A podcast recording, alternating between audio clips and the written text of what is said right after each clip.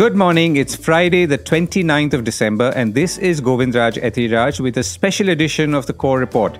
Well, we are taking a year end break from our news reports to look back at 2023 and look ahead for 2024 across different aspects of doing business and the economy.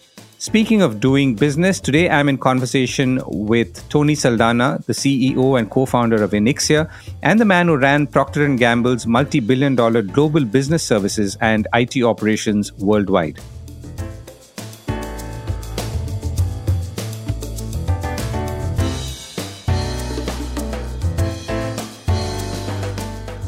This is a core report with Govindraj Ethiraj. Hello and welcome to the Core Report, the special editions heading into 2024. So, digital transformation is a big and broad term. It's something that we've been hearing of for many years now in the context of how enterprises are trying to incorporate digital into the way they do business till it becomes business itself in many ways. The one thing that's changing and has changed is, of course, artificial intelligence. And there is a lot of curiosity in terms of how it is going to change the way business is done and how companies, more importantly, can use artificial intelligence. But that question in some ways comes a little later. The more important thing is to understand what are consumers asking, how are consumers behaving, and how is the relationship between businesses and the consumer, whether it's in products or services or elsewhere, changing. And what will 2024 hold for this relationship in specific and in general? So, to understand that, I'm pleased to be and delighted to be joined by Tony Saldanha, best-selling author, board advisor, Fortune 100 company consultant, who has worked in many places, but key amongst them being a 27 year career at Procter & Gamble, where he ran global business services and information technology for all of P&G's business units in 75 countries. Tony lives in Cincinnati, Ohio, the headquarters of Procter & Gamble, by the way, uh, but has also worked in India, in Procter & Gamble and in Tata Unisys. So, Tony, thank you so much for joining us. And I, of course, must add that you've also written a book, Why Digital Transformations Fail. And that is an equally important book to understand, I guess, that not just the technology part, but the human side of things and where things go wrong or right. So, Tony, thank you very much for joining us. So, before we go into 2024, tell us about what you've seen and taken away from 2023 in the context of transformation in the digital, obviously, in the digital context. 2023 has been in many ways a watershed year. This is where, you know, technology has suddenly become a main stage element in the consumer goods industry and in consumer behavior. I would say that there are three patterns that became really very evident in 2023. The first one was around consumption. I think you know, people finally are starting to demand much more personalized services. So, you know, they're no longer happy with just a generic targeting, whether it is targeting for advertising or even targeting for products. The second thing, which really I do not need to say because everybody's experienced it, is the rise of AI it's incredible that you know AI became mainstream. It was driven by a very specific use case of ChatGPT. But nevertheless, I think now you start to see you know AI as a way of targeting, as a way of product development, as a way of learning, as a way of you know operating the organizations. And then the third, I think, is 2023 was also the year where you know the environment suddenly had a tremendous jump in the consciousness, in the psyche, in the demands of the consumer. So I would call those out as the three big trends of 2023. Right. So can we pick a couple of them? You said targeting product development and learning. Targeting is something that's obviously uh, being practiced uh, by corporations in the consumer goods space. And let's stick to that space perhaps for clarity. For some years now, so, what's changed more recently in your understanding? I think a couple of things have changed. I mean, you know, honestly, when it comes to targeting, I would say that the biggest thing is really the awareness, the consciousness amongst large and medium and, and small sized companies of the power of technology. I mean, COVID step changed the, the digital awareness for the average person, including the executives. And by the way, the reason I call that out is because five or six years ago, when I was writing my first book, Why Digital Transformations Fail, only about 20% of boards, boards of directors, were really, you know, capable enough to even understand the power of technology and AI. Obviously, that jumped dramatically do- during COVID, and then it jumped even further when we came to, you know, last year with ChatGPT and things like that. So the first is awareness. The second actually is, I believe, the consumers themselves. I mean, the digital revolution is finally here. So, for example, you know, in India, e-commerce is now 200 or going to reach 200 million almost there next year, 2024. Mobile penetration is going to be about 80% next year. So, I think you put the two together, the awareness of companies that this is a big deal, and of course, the adoption from the consumers. And that makes it a really potent force. Right. So if you were to look at, let's say, I don't know what product categories that you'd like to pick on, and you're free to choose, and see how, let's say, the companies or the enterprises are using technology or could use technology as we look ahead to better connect with consumers, to understand them, and to obviously deliver to them what they want.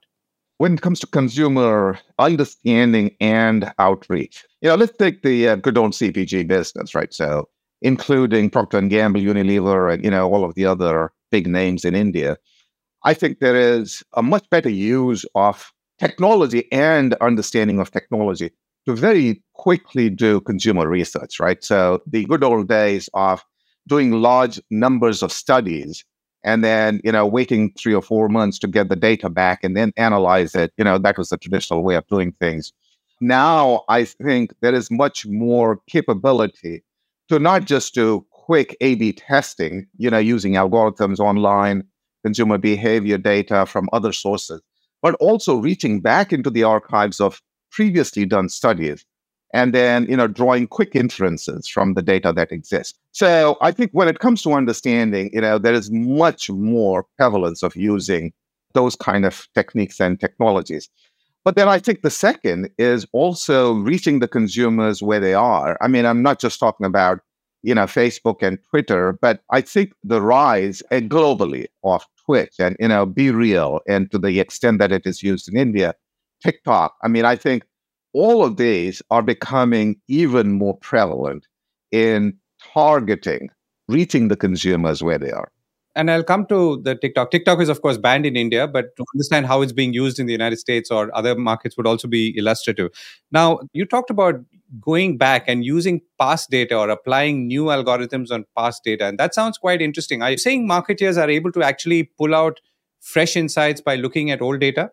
Yeah, let me give you an example. You know, let's say that there was a um, study done, you know, and, and there are a lot of these studies captured on video of a consumer working in the kitchen, right? So, you know, perhaps for dishwashing, you know, perhaps for cleaning and so on and so forth. Now, AI, video AI recognition has gotten smart enough that it can now recognize actions and outcomes. So, for example, previously, maybe you shot a video to say, you know, how frequently a person reaches for the bottle of you know dishwashing liquid or soap as the case may be for cleaning.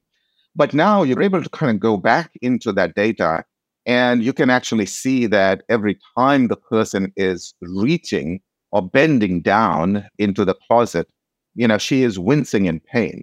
So that's an example of kind of new insights that you can get out of previous studies Interesting. And this is one kind of insight, but is there any other, let's say, large data set which is more broader in terms of, let's say, a regional preference for a certain product or some insight? I mean, alternatively, maybe people have changed their view on something because they've looked at old data in a fresh mm-hmm. way.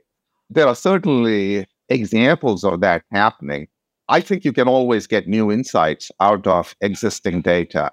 Regional targeting, which is the example that you brought up, Govind, is always something that is a gift that keeps on giving, as I said.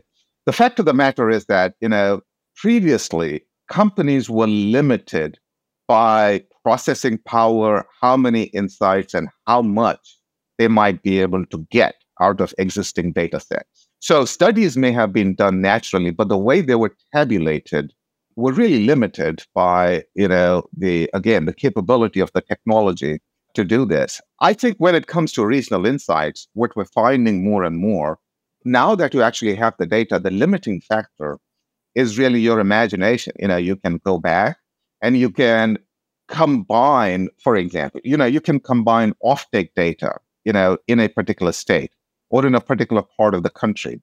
And then you can reach back into your consumer, original consumer understanding studies and see, you know, why is it that the offtake is not as much as you thought it was? So these are some of the areas, these are some of the use cases in which, uh, you know, AI is being used for more precise targeting.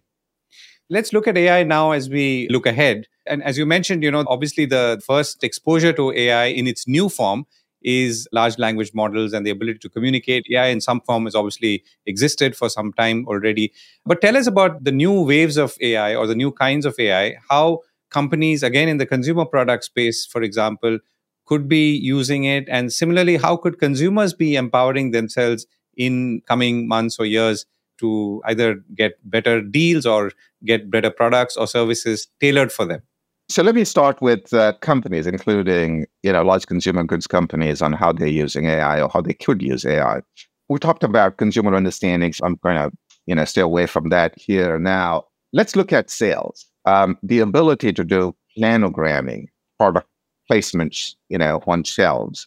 Again, previously that was limited by the fact that planograms were drawn manually or maybe on the computer, they were human generated. Now you have the ability through AI to create targeted planograms, not just for a a chain of stores, but specifically for stores themselves, right? So that's an example of how consumer goods companies are getting much, much better at distribution and, and, and sales and availability based on AI. Of course, supply chain and the use of AI there. You know, when I was at Procter and Gamble, one of the things that I did was actually finally use very different technology, you know, not just the traditional SAP type of supply chain systems, but really starting to use AI and artificial algorithms, artificial intelligence algorithms for the first time to do end to end you know, demand all the way through factory, replanning in real time. We actually took a product, a global Metamucil product, which is relatively simple, and we showed globally how we could quite literally replan in real time. I mean, that capability just simply does not exist or did not exist until we kind of looked at that. So, supply chain is another example. But, you know, let's take something really, really uh, trivial that, you know, most people may not think of, which is the humble travel and expense report. Anytime in one of these companies, you know, you go on a trip, you do the, you know, hated travel and expense report, you know, where are your receipts, you know, how do you enter the system and stuff like that. Well, AI changes all of that because now what companies can do, actually what companies are doing, Google is doing this, Adobe is doing this, is that you use data. So what you do is you say, all right, you know, go when you want to do a trip from Delhi to London, go into the system, put in your you know plans, three day trip, whatever it is. The system has all of the information of spending on travel, on you know airlines, on food and stuff like that, and spits out gives you a budget. At that time, your travel and expense process is done.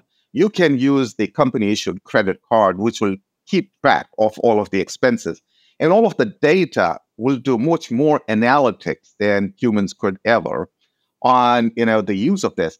But then, best of all, you are now free to travel with whoever you want, stay with whoever you want, because you're driven by a budget, not necessarily by following the standard processes of I have to use this travel agency or I have to stay in these hotels. So as you can see, you know, quite literally every function in these companies is dramatically being changed. And by the way, all of these are examples that I have done at Procter and Gamble. So this is not conceptual. This is stuff that it is here today, right? From the second part of your question, which is what can consumers do? You know, can they get better deals? So, you know, absolutely. I saw a study that said that consumers are finding more and more deals via social media today. And so they're looking less at traditional advertising. They're looking more at either advertising that they see on social media or, for example, trends from influencers on social media. And so, you know, that's one thing that is happening. Of course, the ability using AI to search more precisely for what you're looking for is there already. And that's another way I think consumers can get better deals. Right. So from what you're saying, I can sense that, you know, there are two kinds of benefits. One is it's internal to the organization, and that itself is important because it makes the whole organization more efficient and responsive. And the second is the interaction with the consumer, including down to shop shelves or shelves at uh, stores or department stores and so on. So between the two, in a broad sense now, if I were to pose the CIO question, how is attention going to be divided in the coming year? I think in the coming year, supply chain still continues to be the big priority.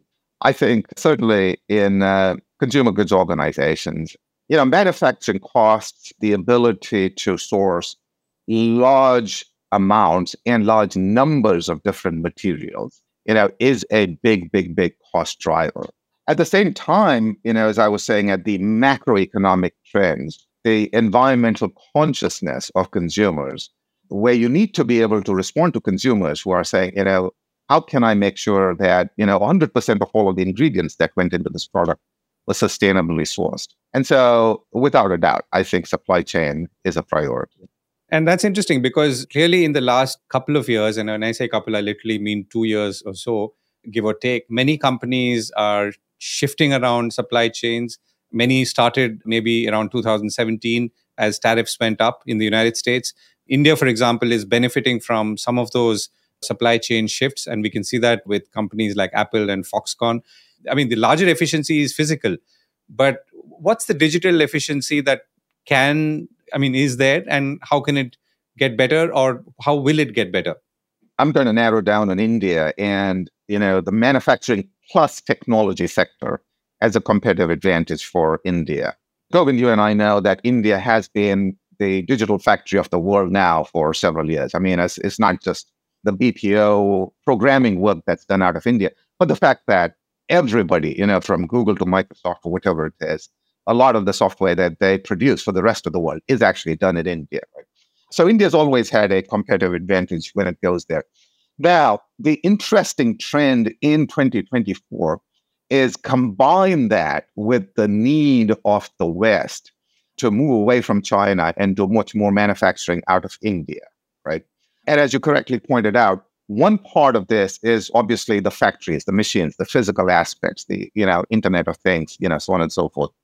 But I think this is the big opportunity for India. This is an unprecedented opportunity, not just for the country, but anywhere in the world, which is to combine IT technical skills and supply chain skills from for all types of processes, whether it is incredibly efficient planning, incredibly high efficient capability machine running using Internet of Things and things like that, as well as, you know, manufacturing planning, factory shop layout, factory scheduling, you know, so on and so forth. We can already see some of this starting to happen. You know, obviously, you, you mentioned the examples of um, you know, iPhone and Tatas and, you know, so on and so forth. But this is an opportunity not just for the big companies, but, you know, for the small sector of businesses that want to become the manufacturing factory of the world, literally. That's the positive opportunity that's ahead of us.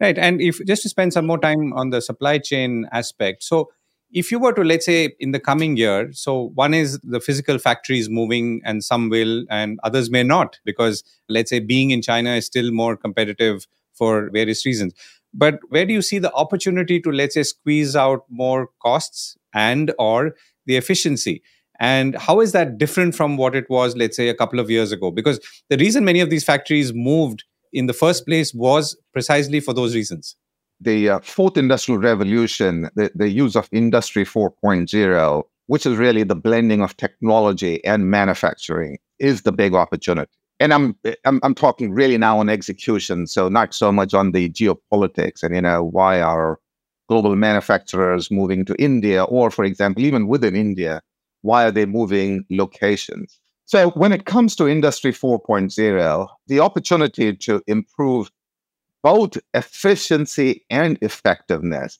is almost unlimited, right? Uh, plus, on top of that, um, the environment driven considerations. So, environment driven considerations are, you know, not just figuring out how to optimize the use of power or, you know, water as a resource or, you know, all of that kind of stuff.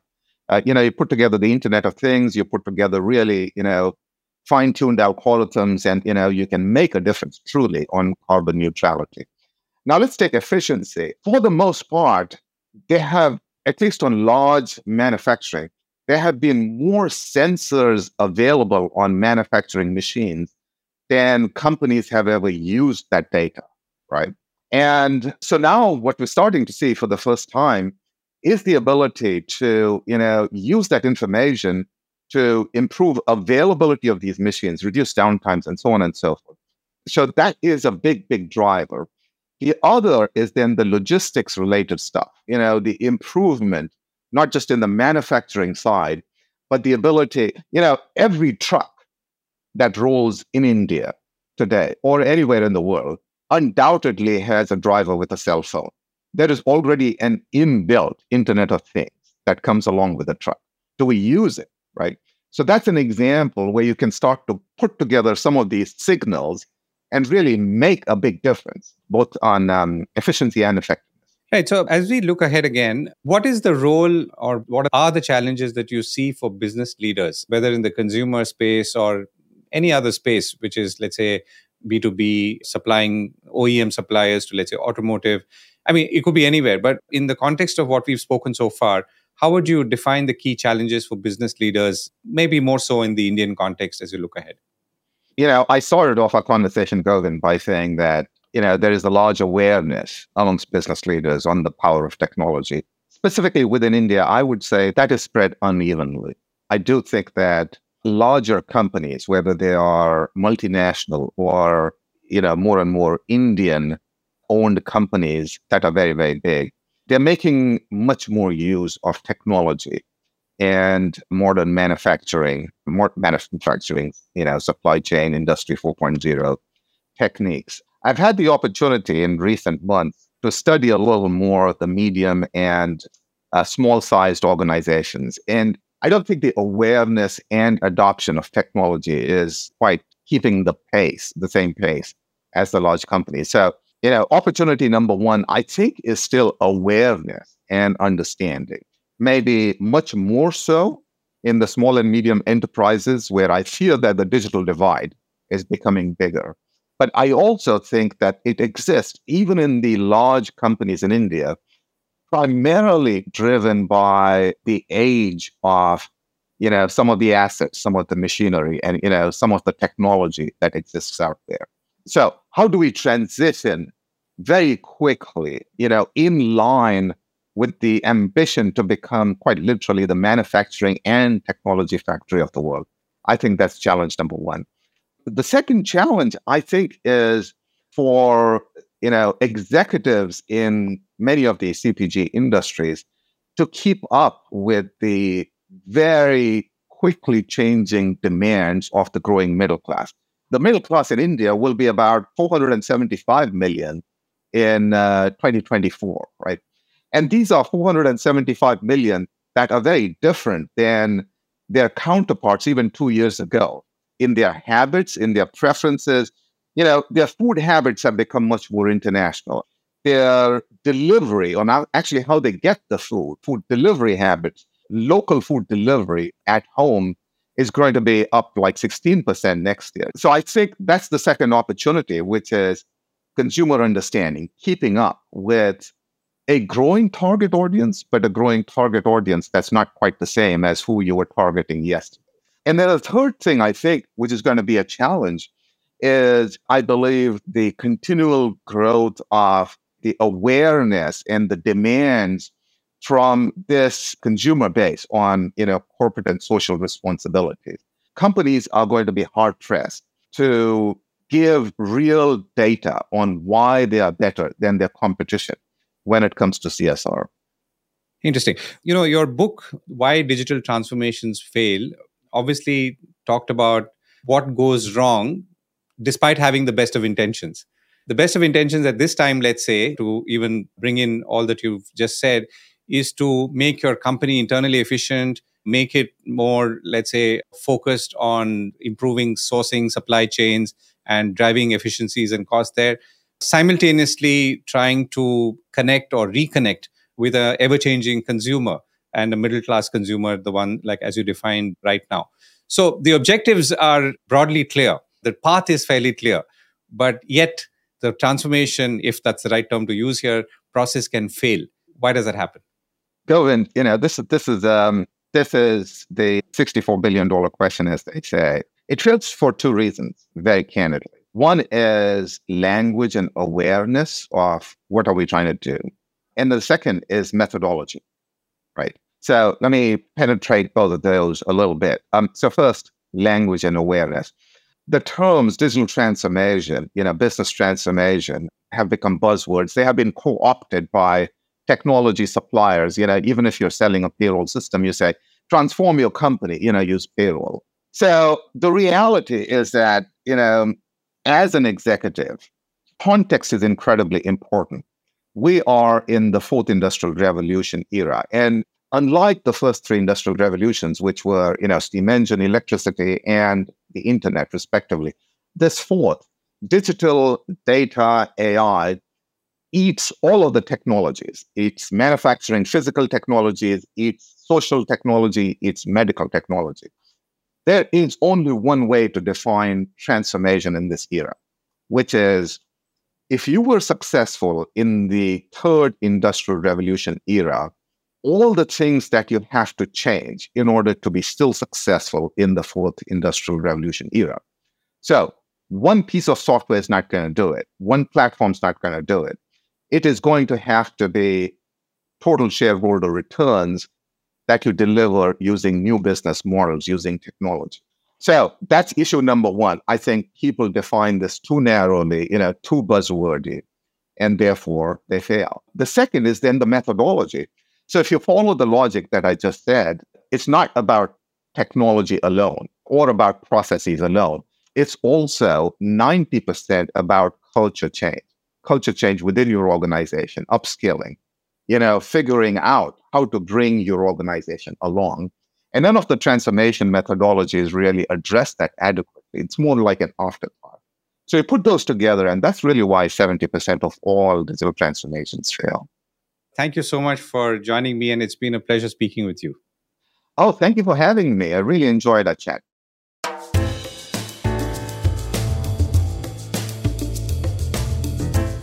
That was the core report with me, Govindraj Ethiraj. Do stay connected with more of our coverage at the core. You can check out our website or sign up to our newsletter for our exclusive stories, one in depth feature a day on www.thecore.in. Do also track us on LinkedIn, where we usually post synopses or extracts of our top stories and interviews. We would love your feedback on how we can make business more interesting and relevant, including, of course, India's vibrant manufacturing sector. So write to us at feedback at thecore.in and thank you once again for listening.